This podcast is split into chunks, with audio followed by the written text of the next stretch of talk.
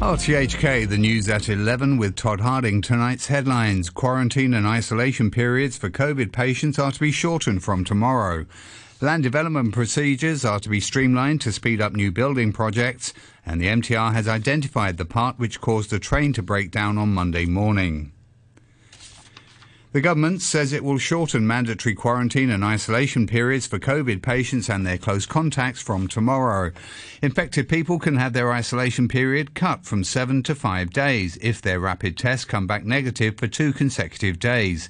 The same arrangement will apply to close contacts of COVID patients. Other social distancing measures and the face mask mandate will remain, with health authorities stressing that the local epidemic situation remains serious. The move comes a day after the loosening of COVID rules on the mainland, but Health Undersecretary Libby Lee says it's not advisable to compare Hong Kong's measures with other places. Different places have their own conditions, like the healthcare systems, the affordability in the healthcare system in admitting or treating our patients, and also the vaccination coverage rate are different. So we just simply look at the pandemic measures and compare places against places. It's not comprehensive and it's not an objective tool. So what we should do basically is just look at the local situation to judge whether the COVID pandemic is under control or not under control. We should actually adjust our measures according to the local situation.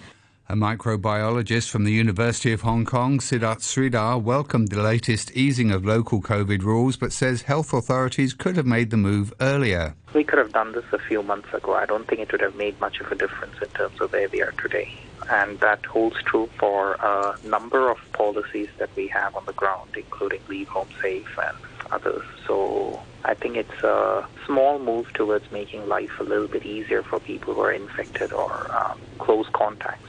The daily COVID caseload in Hong Kong has now reached its highest since March. The number of infections hit 14,373 for the day, among them nearly 800 imported cases.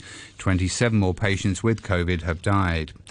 The government says it's tabling an amendment bill to LegCo to streamline land development procedures. Officials say it can slash the time needed to turn plots of land into spade ready sites from six to four years. Here's Joanne Wong. The Development Bureau also says for large scale projects, such as new development areas, the time required will be compressed from 13 years to seven. The legislative amendments cover six ordinances relating to land resumption, land acquisition, reclamation, town planning, roads, and railways. Officials say one of the proposals is to conduct different land resumption procedures at the same time. The government also wants to shorten the period for the Town Planning Board to submit draft plans to the Executive Council for approval after receiving feedback from the public. The administration stresses that the time for the public to submit their views will not change. But after the two month period is over, no additional comments will be accepted. The MTR Corporation says a preliminary investigation has found that a fault in the coupling between two carriages led to Monday's incident on the Tseung Kwan O line. And as Maggie Ho reports, the railway giant stopped short of saying if human error was to blame. The MTR Corporation says it's inspected the train that broke down on Monday morning near Tseung Kwan O station and submitted an initial report to the government.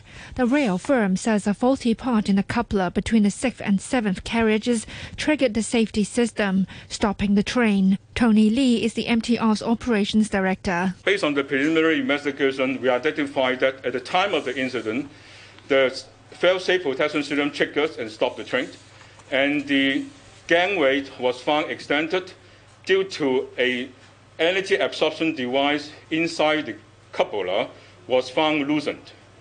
And the gangway at the time, including the coupler, was remained intact and in connection state.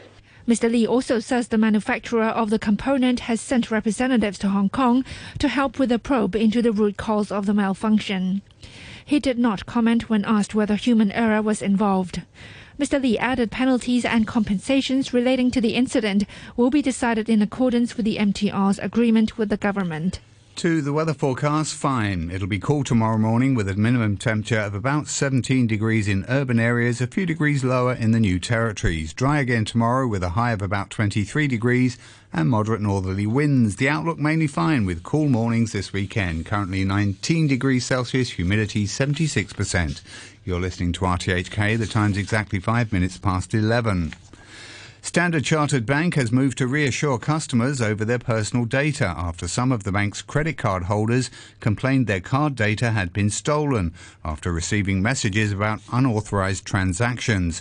The bank says only 1% of its credit card holders were affected and that it will start issuing refunds from Monday. Mike Weeks reports. People banking with Standard Chartered flooded its Facebook page with complaints about being unable to log on to its mobile app or get through to its customer service hotline hotline. One of the victims, RY, said he was unable to report a series of unauthorized transactions on Tuesday evening to the bank. I immediately called the SHK hotlines, but no one's picking up. So I log in the online banking to temporarily disable the card first. Uh, on the next day, I tried to call the bank again, but no one's picking up. So I went to the branch in person, and the staff told me that hotlines were down and credit card issues could not be handled at the branch. To me, this is definitely a serious security issue and reflected that the bank has no measures to prevent such data leak. But Standard Chartered insists there was no need for customers to call or rush to access their accounts. The bank said it has sent text messages to alert affected cardholders, adding that it will compensate people for any losses incurred. In a statement, it said so far there's no evidence of personal data leakage and that customers are protected by the chargeback mechanism. The bank said cardholders won't be liable for any unauthorized transactions. The Hong Kong Monetary Authority has urged Standard Chartered to investigate the matter and strengthen measures to protect its customers. It said it has received 348 complaints about unauthorized transactions so far this year. That's up slightly from the 329 reports in 2021. Francis Fong, Honorary President of the Hong Kong Information Technology Federation, says banks need to improve their risk management. There are some risk management that they have to be more sensitive. I think this time because they have already sent SMS to the to the bank uh, user when they got free similar transaction in US dollar for a very small amount. So I think they did what they have to do right now. But in the future, I think they may have to be more sensitive. For example, if they see free successful transaction on the server side or the bank side, maybe they should not just send an SMS to the customer, but they should stop the transaction and call the customer and see if the customer really doing these transactions or these are from the hackers. The government's been urged to think outside the box in its efforts to clean up Hong Kong rather than just increasing the fines for littering, dumping, and illegal shop extensions. As Maggie Ho reports, the call came from a representative of the officials who are responsible for policing such offences. Authorities have proposed doubling the fine for littering to $3,000 and raising the penalties for illegal shop extensions and dumping of construction waste to $6,000 from $1,500. The government said it plans to table the changes to LegCo in the second quarter of next year at the earliest. But Lee Mei Siu, Vice Chairwoman of the Hong Kong Food and Environmental Hygiene Department Staff Rights Union, said frontline staff already face insults or even physical attacks when they carry out prosecution work. And she's worried that the people's resistance will only get stronger when the penalties go up. Ms. Lee told RTHK that the government could consider other options to enforce its clean-up campaign, such as ordering offenders to take lessons on public hygiene. Don't limit your thinking to just one direction. You should enhance publicity and education because this area is very inadequate. For example, people who've committed dangerous driving have to take driving improvement courses. People who litter should not only be fined, they should also take lessons on public hygiene. For shops that overspill onto the pavement or public area, Ms. Lee said their business licenses should be suspended, with the length of suspension based on their track record. Tai Po District Council Chairman Patrick Mo agreed. He said some shops consider the fine as part of their operating cost, and he believes suspending their businesses for a day or two as punishment would be a stronger deterrent. He said this shop problem is quite serious on some streets in his district. Lawmaker Ho Chun-yin told the same radio program that the government also needs to improve town planning so shops or trucks don't have to occupy the road and other thoroughfares when they unload or restock goods. He supported the increase in fines but said this has to come with more frequent inspections and enforcement. If you don't enforce, it is still just a toothless tiger, he said. Turning overseas, Japan's lower house of parliament has approved a bill to tighten regulations around donations to religious groups. The issue has been the focus of headlines after the assassination of the former Prime Minister Shinzo Abe in July. The BBC's Nick Marsh reports. Shinzo Abe's killer told investigators that he targeted the former Prime Minister because of his party's connections to the Unification Church. The attacker said it had bankrupted his mother with coercive demands for donations. Since then, revelations about the church's close ties to the governing party and the treatment of its members have dominated headlines in Japan. In cracking down on the church, Mr. Abe's successor, Fumio Kishida, will offer followers, known as Moonies, the chance to pursue criminal claims and compensation. But it will also be seen as an attempt to reverse plummeting approval ratings. The biggest fraud trial in German history is getting underway in Munich, involving the former boss of the disgraced payment company Wirecard. The trial of Markus Braun and two other former executives is taking place in a high security courtroom within a prison. From Berlin, here's the BBC's Damien McGuinness. Wirecard was meant to show that Germany could compete with American tech giants. Instead, it became Germany's biggest fraud case. The online payment system launched in 1999 and within a decade was worth tens of billions of dollars and was being touted by the German government as a national success story. But allegations of fraud revealed that billions of dollars on the balance sheet were entirely fictional. If found guilty, Wirecard's former head, Markus Braun, faces years in prison. He says he knew nothing about the fraud. The European Union's Fundamental Rights Agency has urged member states to test the artificial intelligence used in policing and online content moderation for bias that could lead to discrimination. The BBC's Bethany Bell has more details. The agency's new report said that automated hate speech detection was unreliable, with harmless phrases such as I am Jewish or I'm a Muslim sometimes being labelled offensive while abusive content was ignored. The report also tested automated predictive policing models, which it said showed bias developing over time. If the police only go to one area based on predictions influenced by biased crime records, the report said, the police will mainly detect crime in that one area. Prince Harry has repeated accusations of intrusion of privacy by the British media in a new TV streaming series. In the first episodes of the Netflix show called Harry and Meghan, the prince says it's his duty to expose exploitation and bribery. The Duke and Duchess of Sussex have previously raised allegations of racism and of the planting of stories against them. Buckingham Palace has not responded to the claims. This report from the BBC's Sarah Campbell. There will be lots of journalists like me who are watching these episodes looking to see whether there is anything new. Of course, Harry and Meghan have said a lot over the last couple of years, but is there anything new in amongst all this glossy content, these personal home videos? And if there is anything new, the question will be what do the royal family do? Do they choose to respond? Which, of course, they did after the Oprah Winfrey interview. The Queen issued the statement, including that what became a quite famous line recollections may vary. Sport now and the World Cup news. And in World Cup news, France defender Ibrahima Konate says there's nothing to worry about with Kylian Mbappe, who missed training on Tuesday. He was back out on the grass with teammates yesterday, but defender Kyle Walker has warned that he and the England team won't be rolling out the red carpet from Mbappe when they face France in the quarter-finals early on Sunday morning Hong Kong time. The Paris Saint-Germain forward is the tournament's top scorer with five goals from four matches. Jack Grealish has played a role from the bench so far for England, but he says the unity in the squad means that's not an issue. You can't be like moping around and and you know just being a little bit of a what's the word like a bad egg going oh why aren't I playing? Do you know what I mean? If I don't start then I want Bukayo or, or Phil or Rashi or whoever it is to play well and do well you know because we're all in this together and it's a team game and and that is one thing that we have here. We have massive togetherness you know we all get on Raheem Sterling is to rejoin the England squad before Saturday's quarter-final against France. The Chelsea player had flown back to Britain on Sunday after a break-in at his family home. Luis Enrique is out as Spain manager to be replaced by Jose Luis de la Fuente, the country's under-21 coach. Spain were knocked out by Morocco in the round of 16 in a penalty shootout. The Spanish Football Association says it's time to start a new project.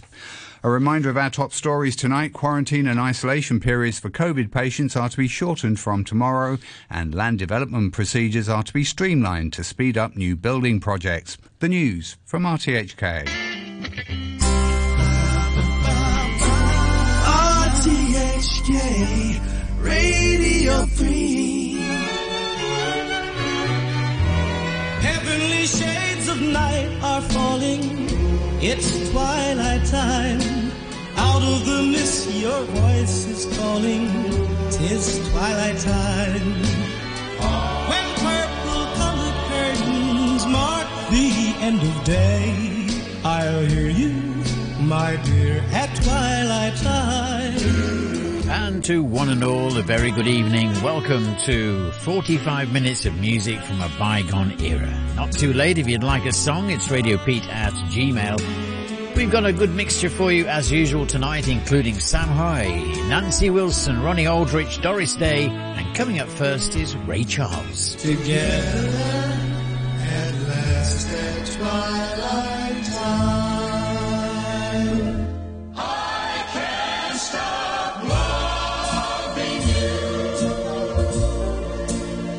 Made up my mind to live in memories of the lonesome time.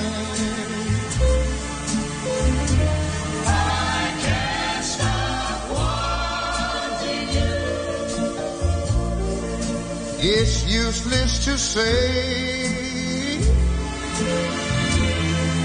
so I'll just live my life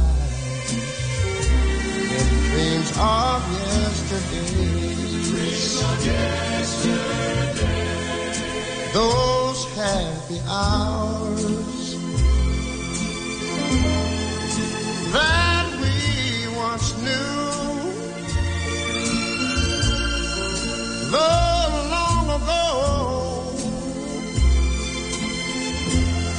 still make me blue.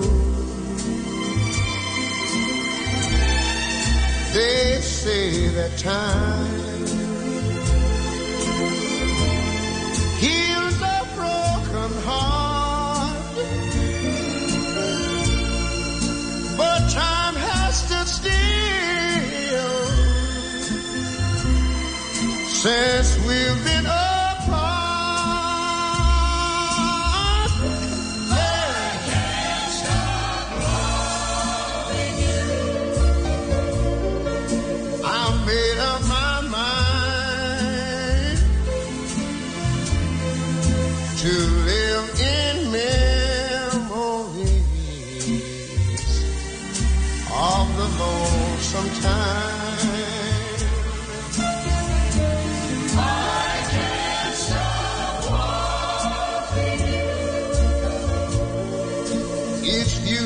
to say. So I'll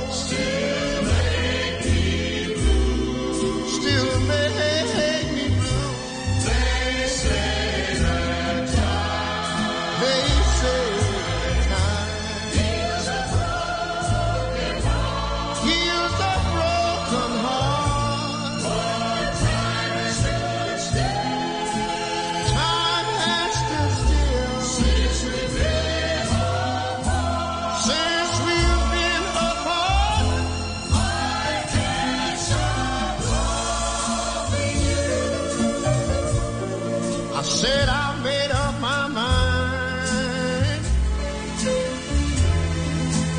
to live in memories of the lonesome time. Sing the song, children.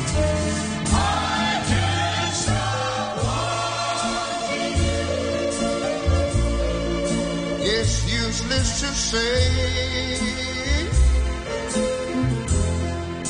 So I'll just